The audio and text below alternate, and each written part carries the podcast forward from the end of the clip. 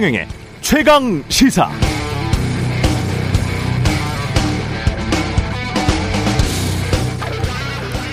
구경 중에 세상 재밌는 게 싸움 구경입니다. 아예 싸우라고 판을 깔아주고 재밌다고 구경하는 게 스포츠 아니겠습니까? 이종격 투기 같이 제가 보기엔 좀 다소 과격하고 잔인해 보이는 종목까지 인기가 많은 이유는 분명히 있습니다. 이런 스포츠를 보면서 우리가 카타르시스를 느낄 수 있는 건 아마도 끝이 있기 때문일 겁니다. 싸움 구경도 길어야 한두 시간이죠. 1년 365일 주야장천 승부도 내지 않고 쌈박질을 해대면 그걸 재밌다고 계속 보는 변태가 세상에 어디 흔하겠습니까? 정치도 어떤 국면에서는 경기고 싸움이죠. 대표적으로 선거가 그렇습니다. 이번에 큰 경기가 끝이 났습니다. 그런데 선수들이 싸움을 멈출 줄 모릅니다. 결승전이 끝나자마자 숨도 안 쉬고 바로 16강전 토너먼트 시작하고요. 복싱 하고 있는데 옆에서 태권도, 레슬링, 각계전투 시작하고 흥분한 코치들, 열혈 팬들 다 링에 올라가서 난장판을 벌이고 있습니다. 피맛을 보고 흥분을 가라앉히지 못한 선수들은 끝장을 보고 말겠다는 살기를 뿜으면서 애초에 경기를 지금 왜 하고 있는지 그 이유도 잊어버린 것 같아요. 눈앞에 코로나 방역, 소상공인 지원, 넓게는 뭐 저출산, 저성장, 양극화, 기수, 기후위기, 해야 할 일들이 태산이고 갈 길이 구말리지 않습니까? 이걸 할 선수를 선거를 통해서 선발을 한 건데요. 그런데 못 만난다, 만난다, 청와대 못 들어간다. 용산 안 가면 일 못 하겠다. 인사는 내가 하겠다. 그래 네가 한 거다. 아니다. 뭐 쌈박질 말고 지금 벌어지는 일이 거의 없습니다.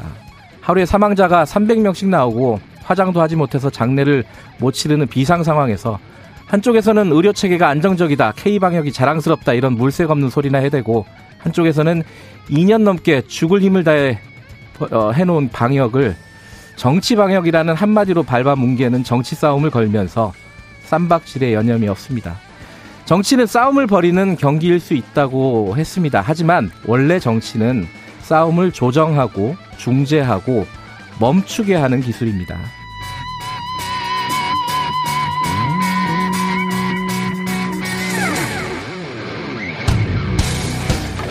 안녕하십니까. 3월 24일 최경영의 최강 시사 출발하겠습니다. 저는 이번 주한주 임시 진행을 맡고 있는 뉴스타파 기자 김경래입니다. 어, 최강 시사 유튜브 라이브 보실 수 있고요. 문자 참여 기다립니다. 짧은 건 50원, 긴 건 100원, 샵 9730으로 보내 주시고요. 유튜브나 콩 이용하시면 무료로 이용하실 수 있습니다. 오늘 인터뷰는 이, 국민의힘 이준석 대표, 오랜만이네요. 저는 개인적으로는. 인터뷰 예정돼 있고, 그리고 지방선거 출사표 준비하고 있는 민주당 정치 청년, 청년 정치인 연대 이대호 그린벨트 공동위원장도 만나보겠습니다.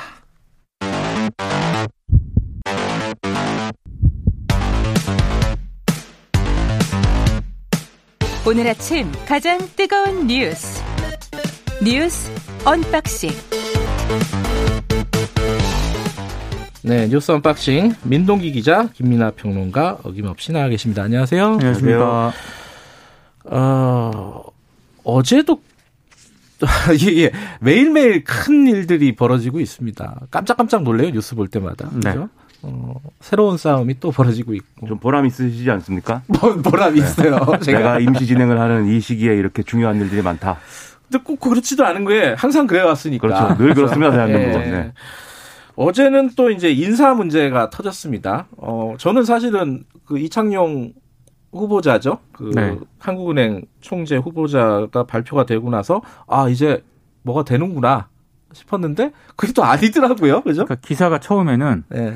아, 문재인 대통령하고 윤석열 당선인 간의 회동이 조만간 좀 이루어지겠다. 처음에 기사가 이렇게 나왔습니다. 아, 아, 왜냐하면 지금 청와대 쪽에서 당선인 쪽 의견을 들어서 이창용 후보자를 이제 발표했다. 이렇게 이제 공식적으로 입장을 내놓았기 때문에 네. 아, 이제는 좀 회동이 좀 이루어지겠구나. 음. 기자들도 이제 이렇게 관측을 했는데 곧바로 이제 장재원 당선인 비서실장이 뭔 소리냐 청와대가 발표 10분 전에 어 이철희 정무수석이 전화를 했는데 발표하겠다 이렇게 얘기하기에 웃었다. 그러면서 일방적으로 통보했다 이런 뜻이죠? 그렇습니다. 네. 그래서 사전에 뭐 당선인 쪽 의견을 들었다는 얘기는 사실과 다르다라는 취지의 입장을 밝히니까 그때부터 어, 이상하다 이런 분위기가 형성이 됐고요. 어, 청와대가 또 뒤에 바로 반박을 했거든요. 아니 언론에 거론되는 이창용 내정자하고 다른 인사 가운데 누구를 원하는지를 장재원 비서실장에게 물었고 장 실장이 이창용 내정자라고 답을 했다. 네. 다, 다른 얘기를 하냐? 그러면서 이 과정에서 청와대 고위 관계자가 자꾸 그렇게 거짓말하면 협의 과정 다 공개하겠다. 이렇게 이제 감정 싸움까지 간 거고요. 네. 여기에 대해서 또 이 윤 당선자 쪽에서도 뭘 공개해야 할지 모르겠는데 그럼 공개할 거면 하라. 지금 이런 상황이 된 겁니다. 거짓말하면 다 공개하겠다. 네. 뭐 이렇게 속된 말로 까겠다. 네. 이건 이건데 어 이런 워딩들이 청와대에서 나온 건 극히 이례적인 거 아니에요, 진짜? 그렇죠. 사실 처음 보는 광경인데 예. 고위 관계자 발로 나왔거든요. 청와대 고위 관계자 발. 그 뭐 누구예요? 이철희 수석인가? 결국 이제 그렇게 봐야 되겠죠. 왜냐하면 이 서로 간에 무슨 대화를 했는지를 아는 사람 당사자인 거잖아요. 근데 아니, 지금까지 기자들은 뭘 그렇게 고위 관계자라고 써요? 이름 박아서 쓰면 되지 그거를. 그렇게 말입니다. 네. 근데 이제 지금까지 얘기해온 이제 counter partner가 예. 얘기를 하는 거죠. 그러 지금까지 얘기 그렇게 하지 않았느냐라고 음. 하면서 이제 흥분한 상태인 것 같은데. 근데 제가 볼 때는 양쪽에 누가 거짓말을 한다 뭐 이런 거라기보다는 서로 지금 상황에 대한 규정 자체가 완전히 다른 것 같아요. 음. 그러니까 쉽게 얘기하면 이제 청와대 입장은 이런 얘기인 것 같습니다. 어, 이 이창용 후보자가 그 이명박 정권 때 어쨌든 이 넘어올 때 이제 인수위원도 했고 그리고 이 보수 정권에서 금융위 부위원장도 했고 네. 그리고 앞서도 보- 말씀하셨지만 윤석열 당선인 측에서도 선호하는 인사이니 음. 그러니까는 어 이 당신들이 좋아할 만한 인사를 한국은행 총재를 어 내정한 거 아니냐 후보자를 그런 의견을 들어가지고 여러분을 배려해서 이렇게 인사를 했으니 음. 앞으로 그러면 좋은 일들만 생겨야 되는 거 아닐까 이게 청와대 입장인 것이고 장재원 의원 등 윤석열 당선인 측의 입장은 그동안 인사와 관련된 협의를 해왔는데 네. 이게 일종의 이런 구조라는 거예요. 한국은행 총재, 중앙선관위 상임위원, 그다음에 감사원의 감사위원 두 명, 이 네 자리를 놓고 사실 협상을 해왔는데 한국은행 총재 이, 이 협상이 다 끝나지 않은 상황에서 한국은행 총재 후보자를 먼저 그냥 해버린 것은 감사위원 가운데 한 명을 그러니까 당신들에 가까운 인사를 한국은행 총재 후보자로 지명을 했으니 감사위원 후보자 중에 한 아, 감사위원 중에 한 명은 우리가 그냥 지명합니다. 이렇게 얘기하기 위한 명분 쌓기 아니냐. 음. 이렇게 얘기를 하고 있는 겁니다. 그러니까는 윤석열 당선인 측 입장에서는 협상 과정이었는데 미리 그냥 하나를 어, 마음대로 해버린 거다. 이제 이렇게 접근하고 있는 거예요. 그러니까 상황에 대한 이해와 규정이 완전히 서로 다른 겁니다, 지금. 그러니까 뭐 협의를 했다라고 청와대는 얘기하는데 이쪽 당선인 측은 협의가 아니라 우리가 해야지 이런 얘기잖아요, 그죠? 정확히 말하면은 이제 지금 이제 표면적인 얘기는 우리 허락을 받고 했어야지. 그러니까 허락을 네. 받아야지 협의를 협의가 아닌 거죠. 이게 속마음은 그런 것 같아요. 느낌. 허가를 요청하고 우리가 오케이 사인 안 했다 이 얘기인데 그럼 오케이 사인 왜 안 했냐라는 문제에 있어서는 다른 인사들까지 묶어가지고 지금 얘기하고 있는 거다 이런 얘기입니다. 지금 인사 중에 이제 사실 가장 지금 민감한 인사라고 얘기들을 하고 있는 게 감사위원이잖아요. 지금 감사위원이 몇, 명- 몇 명이 남았죠 지금? 두 명입니다. 어, 두 명을 두 명을 인사를 해야 되는데 그 두 명 다 어, 지금 문재인 정부 쪽에서 그 문재인 정부 쪽 사람을 만약에 넣는다 그러면은 5년 내내 거의 그렇게 가겠다는 거잖아요. 그러니까 윤석열 정부 임기 내 임기와 같이 거의 같이 한다고 봐야겠죠. 그러니까 이런 거예요. 감사원장 포함해가지고 그 감사위원회 열어갖고 감사 결정하는 인원수가 일곱 일곱 명이거든요. 명, 예. 일곱 명인데 지금 이제 두 명을 이제 두 명이 비는 거지 않습니까? 네. 그래서 이 두 명을 어떻게 넣느냐에 따라서 4대 3 구조가 되는데 예. 이 4대 3 구조, 그러니까 협상의 마지막으로 가서는 결국은 한 명씩 그럼 우리가 추천하자라는 제안을 청와대가 했는데 그렇게 할 경우에 이 4가 다수가 문재인 정권에 가까운 인사가 된다라는 음. 게 윤석열 당선인 측 주장이고 그게 아니고 이 감사원이라는 거는 그렇게 하는 게 아니다. 그냥 이 중립성을 기하는 어떤 원칙을 원칙적인 인사를 하면 된다라는 게 청와대 입장인데 그래서 만약에 그러면 두 명을 다 윤석열 당선인 측이 선언하는 이- 선언하는 인사로 채우면 4가 그러면 이제 윤석열 당선인 쪽 사람이 되는 거, 거라는 네. 계산인 거죠. 근데 이게 왜 중요하냐면 감사원이 뭘 하냐면은 역대 정권을 보면은 전 정권이 한 사업에 대해서 뭔가 감사를 하거든요. 시작을 이제 정권을 시작을 그렇죠. 하면은 그 전 정권의 사- 주요 사업들을 감사를 하죠. 그렇죠. 예를 들면 박근혜 정권 때 4대강 사업에 대해서 감사를 막 하잖아요. MB 정부 때 했던 사대강. 음, 그렇죠. 그런 걸로 볼 때 비슷한 일이 일어날 수 있다라는 거에 대한 우려를 또 문재인 어 이 소위 말하는 문재인 정권에서는 하는 거 아니냐라는 게 이제 윤석열 당선인 측 시각인 것이고 예. 근데 이 감사원의 감사라는 게 그런 효과만 있느냐? 제가 뭐 표현하기로는 최재형 효과도 있습니다. 최재형 효과. 현 정부가 한 것도 그 현 정부 임기 내에 막 감사를 하잖아요. 그렇죠. 할 수 있죠. 요즘 네. 분위기 같으면은. 그러면 네. 윤석열 당선인 측의 우려라는 것은 만약에 4대3 구조가 이 지금 이제 민주당 정 아니 저 민주당 정권에 가까운 인사들로 4명이 채워졌을 때 윤석열 정권에서 감사원이 뭘 할지 어떻게 알겠느냐 뭐 이런 분위기인 것 같아요. 예. 그래서 첨예해지는 것 같은데 근데 제 생각에 전임 정권들에 가까운 인사들이 다수라고 해가지고 감사원이 어떤 조직적으로 정치적인 어떤 결의를 해가지고 이 정권을 괴롭히자 뭐 이렇게 할 수 있는 거냐 저는 그렇게 하기는 어렵다고 최재형 봅니다. 전 감사원장도 문재인 정부에 임명한 사람이잖아요. 그러니까요. 네. 음. 자, 그런데 지금 중요한 거는 이창용이 누굽니까? 이, 이 얘기는 아무도 안 해요, 이거. 아니 이게 이- 이창용 내정자 같은 경우는 예. 사실 당선인 쪽에서도 굉장히 선호하는 인물이라고 언론들이 대체로 그렇게 쓰고 있고요. 네. 어, 서울대 교수 출신이고 예. 어, 금융위원회 아까 김민하 평론가 얘기한 것처럼 이명박 정부 때 금융위원회 부위원장 지냈고요. 음, 네. 아시아개발은행 수석 이코노미스트를 역임한 거의 뭐 자타가 공인하는 경제금융 전문가라고 지금 평가를 받고 있습니다. 그러니까 IMF에서 한국인이 올라갈 수 있는 가장 한국인이 지금까지 역대적 음. 역대 사례 올라간 것 중에 가장 높은 직위에 올라간 사람이고 어떤 분은 그러더라고요. 천재다. 그리고 천재로 이분- 소문 나 있죠. 네. 네, 예. 이분이 이제 그 이분의 그 선생님이 이제 이중구 교수님인데 음, 이중구 교수하고 같이 경제학 원론을 같이 썼어요. 그렇죠. 저도 아, 저는 그걸로 공부한 세대는 아닌데 네. 어, 저 나름 경제학과 나왔거든요. 아 경제학과세요? 야. 잘 믿기진 하지만 않습니다만. 하지만 물어보면 안 됩니다. 물어보면 네. 안 되고. 야, 이, 이 프로그램은 경제학에 관심 많은 사람들이 항상 진행. 아니 그 예전에는 혹시 미국에도 관심 많으세요 혹시? 아 저는 영어를 잘 몰라요. 아 그래요? 최경 최경영 기자님 항상 미국에 관심이 많으시기 때문에. 아, 저는 뭐 한국에 관심이 더 많습니다. 근데 예전에는 조순 어, 네. 교- 전 교수, 어, 조순 교수의 경제학 원론으로 다 공부를 했었는데 네. 그게 97년도인가 그쯤에 나왔거든요. 이저 이창용 지금 후보자와 아까 말씀하신 이진구 교수가 같이 쓴 그 경제학 원론이 97년도가 나왔는데 그 뒤로는 이 책을 많이 봐요. 아마 돈 많이 벌었을걸요. 야, 돈도 돈인데. 근데 제 생각에는 근데 이 모든 뭐 신구 권력 간의 갈등과 무슨 뭐 인사 협상과 이런 걸 다 떠나서 네. 한국은행 총재는 빨리 뭐 해야 될 필요는 있다는 생각이 들어요. 아, 지금 왜냐하면 금리 문제가 있잖아요. 아, 그렇죠. 그렇죠. 예. 미국 미 연준이 최근 FOMC에서 이 금리 인상 결정을 했는데 0.25% 포인트 인상 결정을 했는데 거기서 이제 연준 위원들이 앞으로 그러면 얼마나 금리가 오를 거냐를 예상하는 점도표라는 게 있지 않습니까? 네. 이 결과적으로 앞으로 남은 FOMC 한 6번 연속 0.25%씩 올릴 것이다. 네. 이게 대체적인 예상인 것이고 엊그제 제롬 파월 의장이 또 아, 어디서 가- 갑자기 금리 얘기로 넘어, 넘어 가나요? 네. 왜냐하면 이제 최경영 기자 없기 때문에 또 그걸 역할을 또 조금 하기 할까 해서 네. 그 최근에 제롬 파월 미 연준 의장에서 연설을 했는데 앞으로 어쨌든 금리 인상은 거의 기정사실화 네. 해갖고 계속 할 거라는 식의 얘기를 하고 있어요. 그러면은 우리도 빨리 여기에 대해서 선제적으로 대응할 필요가 있는데 당장 4월 14일 날 금통이거든요. 네. 오늘 지명해 지- 어제 지명했는데도 인사청문회 거치고 이래야 되기 때문에 그렇죠. 음. 과연 4월 14일 금통위에 한국은행 총재가 신임 총재가 들어갈 수 있는 거냐가 의문이고 이주열 한국은행 총재는 이번 달 말에 임기가 끝납니다. 네. 그러니까 그러면 공백 상태가 돼요. 그래서 이주열 총재가 어제 유튜브로 송별 뭐 이렇게 그 행사를 했는데 어, 그런 것도 봐요. 아니 뉴스에 써 있으니까 제가 아, 예. 이렇게 이렇게 얘기를 하더라고요. 자기가 취임할 때 전례를 비춰보니까 충분히 인사청문회 빨리 하면은 4월 14일 날 금통위에 갈 수 있다. 네. 이 훌륭한 분인데 이창용 후보자가 그렇게 해달라는 취지의 얘기도 하고 그러거든요. 예. 그래서 이런 걸 감안하면 좀 인사 협상도 중요하겠지만 한국은행 총재는 좀 따로 떼가지고 논의할 필요도 있는 거 아닌가 좀 그런 생각도 듭니다.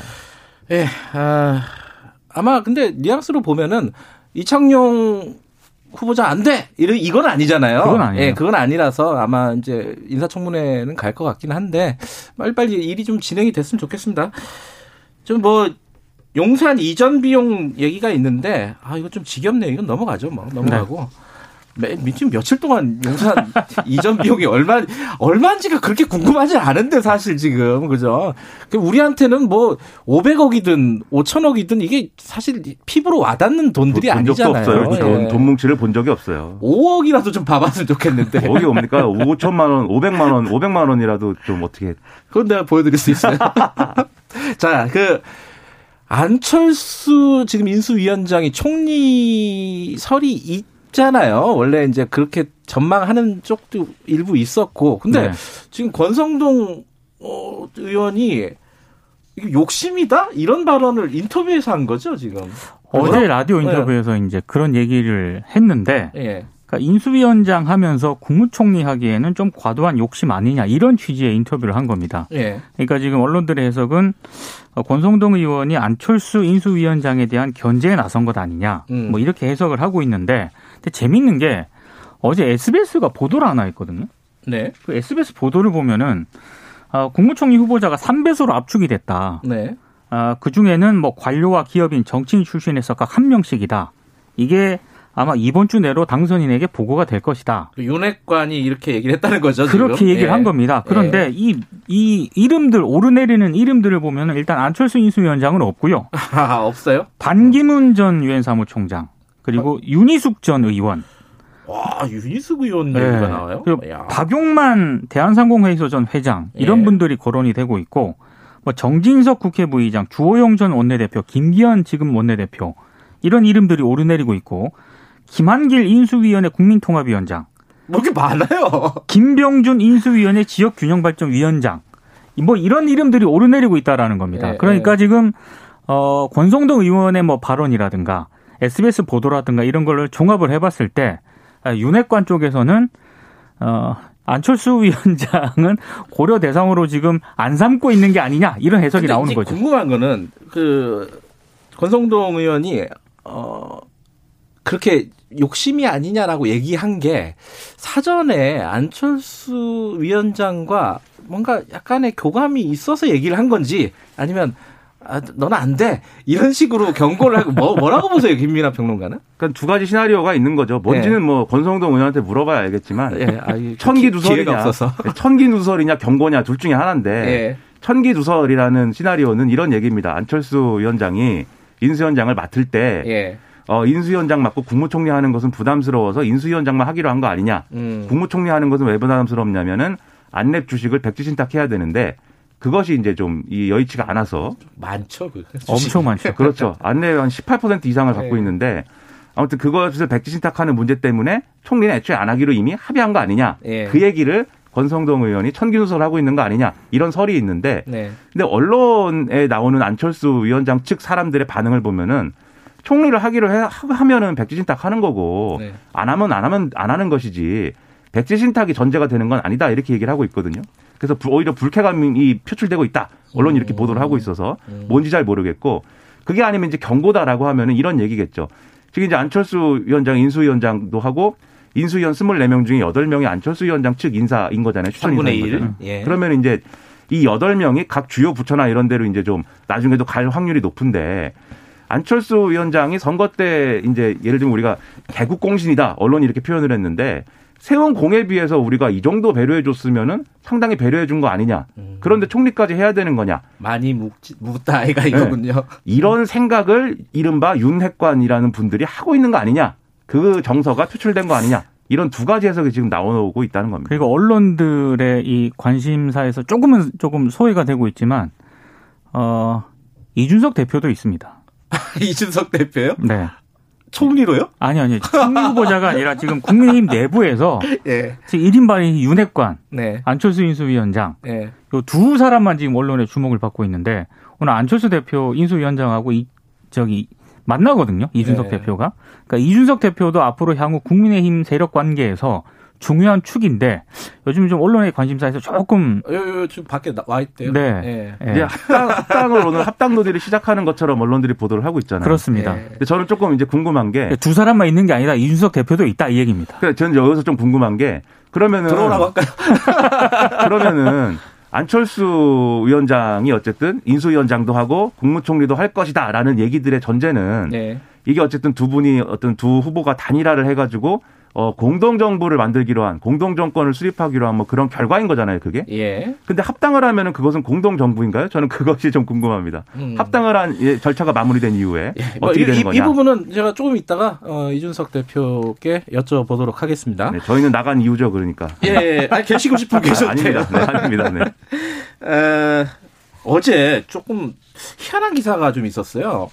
어, 아침에 저, 윤석열 당선인이 입이 입에 잘 안 붙네요 아직까지. 윤석열 당선인이 출근을 하다가 기자실 천막 기자실이죠. 그쵸. 임시 기자실에 슥 들어가 가지고 티타임을 했다는 거예요. 그죠? 한 15분 정도 했습니다. 근데 기사는 김치찌개 얘기만 나오더라고요. 왜냐하면 이게 어떻게 된 겁니까 이게? 그러니까 주로 이제 어, 가벼운 자리였던 것 같아요. 네. 그래서 뭐 음식 얘기도 하고 네. 개 이야기도 하고 음. 그 부인인 김건희 씨 관련 그런 얘기도 이라도 네. 공개를 하고 그랬는데 네.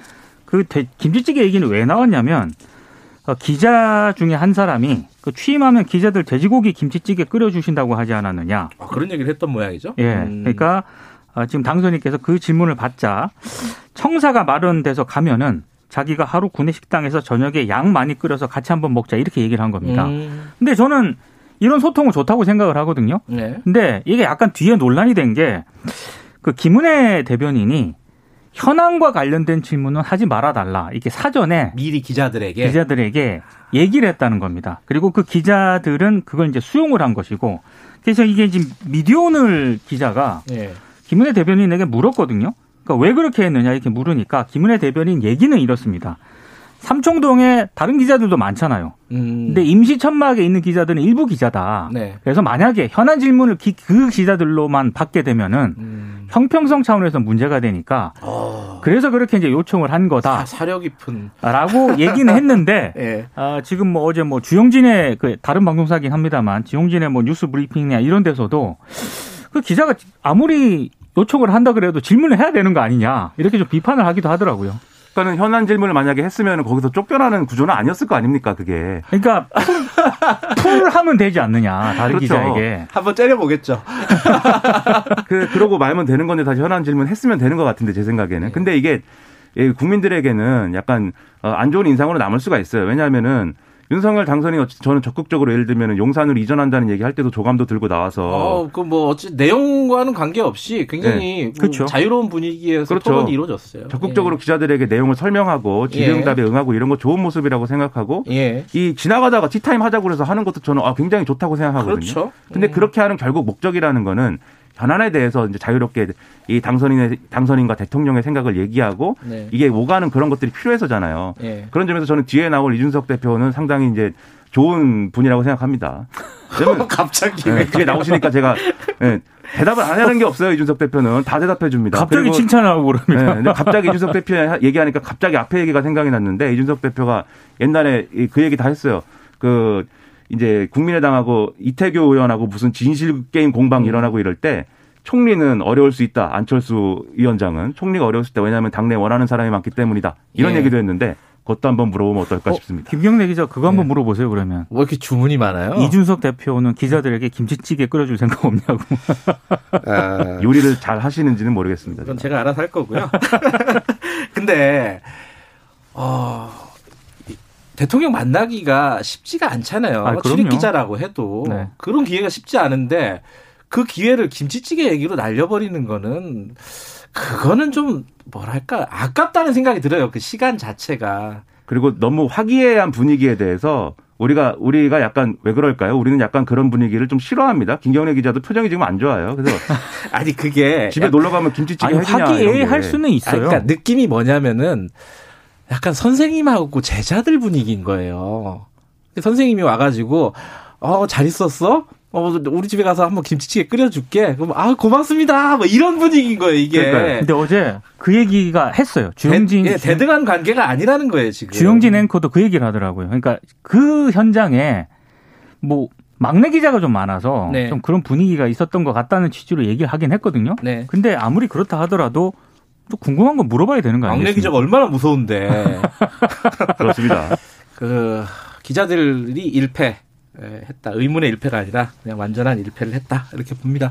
나머지 얘기는 자 원내대표 민주당 원내대표 선거 오늘 있고 그건 뭐 결과 나오면은 저희들이 한번 연결할 거고 취임식은 국회 앞마당에서 한다는 거고 그리고 1주택자 보유세는 동결한다. 민주당이 유연한 건지 뭘 하는 건지 잘 모르겠습니다. 이 부분은 뭐 나중에 얘기할 기회가 있겠죠. 제가 그냥 정리해 버렸습니다.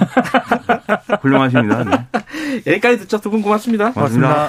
예, 뉴스 언박싱 김민아 평론가 민동기 기자였습니다. 최경영의 최강 시사 듣고 계신 지금 시각은 7시 45분을 향해 가고 있습니다.